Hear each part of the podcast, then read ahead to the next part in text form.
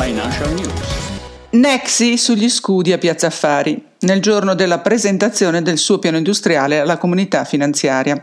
E questa è la notizia che apre in cover story la rassegna Financial News di oggi, ventotto settembre. Piazza Affari apprezza il piano strategico al duemilaventicinque di Nexi perché giudica oltre le attese gli obiettivi finanziari a medio-lungo termine presentati dalla società attiva nei pagamenti digitali e il commento. Al contrario, per la seconda seduta consecutiva in borsa, Banca Monte dei Paschi di Siena ha vissuto momenti convulsi, come titola Corriere della Sera. Il titolo dell'istituto senese cede lo zero virgola sei per cento a trenta virgola trentacinque euro dopo che nei primi intermittenti scambi, seguiti al divieto di emissione di ordini senza limite di prezzo, era arrivato a perdere fino al ventitré per cento. Le banche comunque sono in rialzo a Piazza Affari, beneficiando dell'andamento dei tassi e in particolare Unicredit e spinta anche dalla promozione di J P Morgan, che ha stimato un target di prezzo a quindici euro. Dallo scorso ventidue settembre, giorno in cui ha parlato Orcel, Unicredit ha guadagnato complessivamente il cinque per cento circa, scrive il Sole ventiquattro Ore.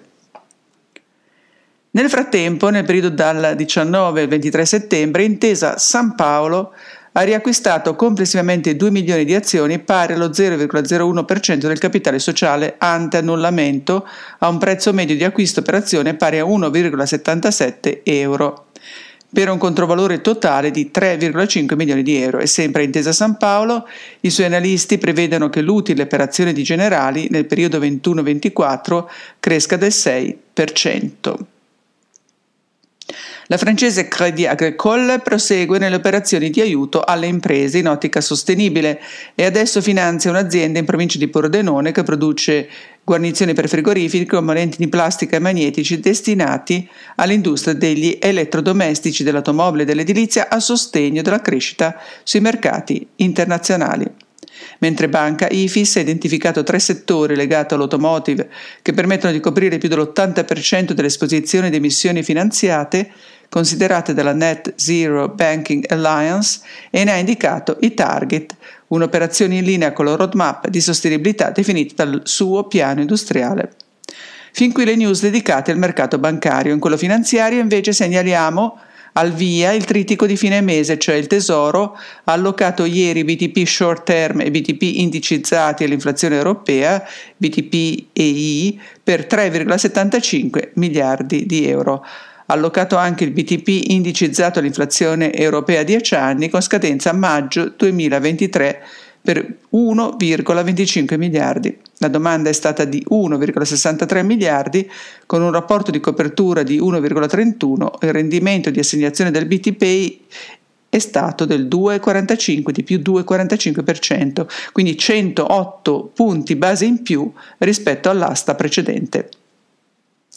Non diminuisce, anzi aumenta il tasso di inflazione che impensierisce la B C E, ciascuno di noi.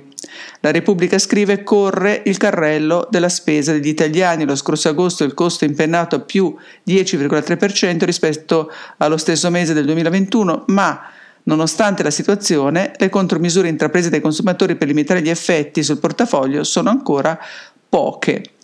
A raccontarlo l'analisi dello stato del largo consumo in Italia della Nielsen, che mensilmente mette a fuoco lo scenario dei consumi e delle abitudini di acquisto delle famiglie nella grande distribuzione organizzata. Questa indagine rileva che ad agosto il fatturato della distribuzione totale in Italia è stato pari a nove virgola cinque miliardi di euro, con un andamento del più nove virgola sette sull'anno precedente. E a questo proposito Rai News manda in onda un video con il titolo Rischio Morosità, mentre il presidente dell'Associazione Nazionale Amministratori Condominiali e Immobili denuncia che adesso con il caro bollette c'è un'ondata di mancati pagamenti nei condomini. Adesso arriva dopo Moody's l'avvertimento di Standard and Poor's Global nel momento in cui lo spread lunedì ventisei settembre si è alzato di ventiquattro punti base e martedì, quindi ieri, a duecentocinquanta punti con il B T P decennale che sfiora il quattro virgola sei. A causa dell'aumento dei prezzi dell'energia e dell'indebolimento della domanda globale, l'agenzia di rating prevede infatti una lieve recessione in Italia il prossimo anno, con un P I L in contrazione dello zero virgola uno per cento prima di una ripresa dell'uno virgola cinquantaquattro per cento nel duemilaventiquattro. La Repubblica titola lo spread del caro bolletti in Italia, inflazione di gas e luce al settantasei per cento contro il cinquantadue per cento dell'area euro. Ferruccio De Bortoli per Corriere della Sera commenta così: tassi, gas, recessioni, cigni neri sull'autunno dell'economia italiana.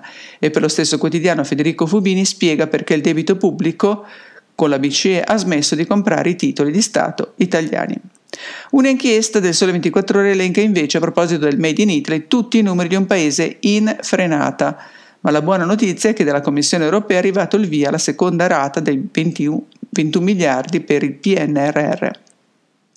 Però anche Exor dice addio a Borsa Italiana con un rialzo dello zero virgola sette per cento e vola ad Amsterdam. Ieri intanto il capo economista della Banca Centrale Europea, Philip Lane, ha invitato i governi dell'Eurozona a tassare maggiormente i ricchi e le imprese per finanziare il sostegno delle persone più colpite dalla crisi energetica della regione. Le osservazioni di Lane sono state pubblicate dopo che l'ultimo bilancio del governo britannico, che prevede un taglio delle tasse per i redditi più alti, ha provocato una svendita dei mercati obbligazionari e un forte deprezzamento della sterlina. E adesso anche il Washington Post si è accorto che la Gran Bretagna ha sostituito l'Italia come economia problematica dell'Europa. Una crisi profonda se anche H S B C e Santander, che sono due dei maggiori fornitori di mutui ipotecari nel Regno Unito, hanno sospeso martedì, quindi ieri, le nuove offerte. E intanto però nel Regno Unito Revolut ha ricevuto il via libera per gestire le criptovalute. Sul tema cripto c'è ancora un intervento della Fed, il cui presidente Jerome Powell sottolinea l'importanza di creare un'adeguata regolamentazione per cogliere i benefici dell'innovazione tecnologica, riuscendo al contempo ad evitarne i costosi rischi. Ma intanto, a Marbella, tra le più note località turistiche della Spagna, il proprietario di una villa del valore di quattro virgola tre milioni di euro ha deciso di metterla in vendita accettando anche Bitcoin ed Ethereum, e non sarebbe nemmeno la prima volta, perché lo scorso maggio un famoso regista ha venduto la sua casa a Milano per novecentoquarantamila euro in criptovalute grazie a un portale di lusso.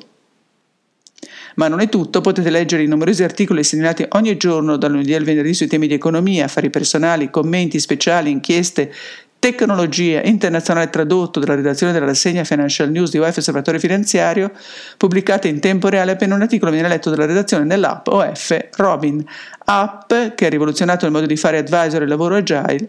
Gli articoli originali si scaricano nell'app con un tap, in alcuni casi richiedono di abbonarsi al quotidiano magazine. Insieme potete ascoltare il podcast che trovate anche in Spotify, Google ed Apple Podcast e come sempre ogni giorno nel sito robin punto expert. E questo è tutto per oggi, buona giornata, a domani.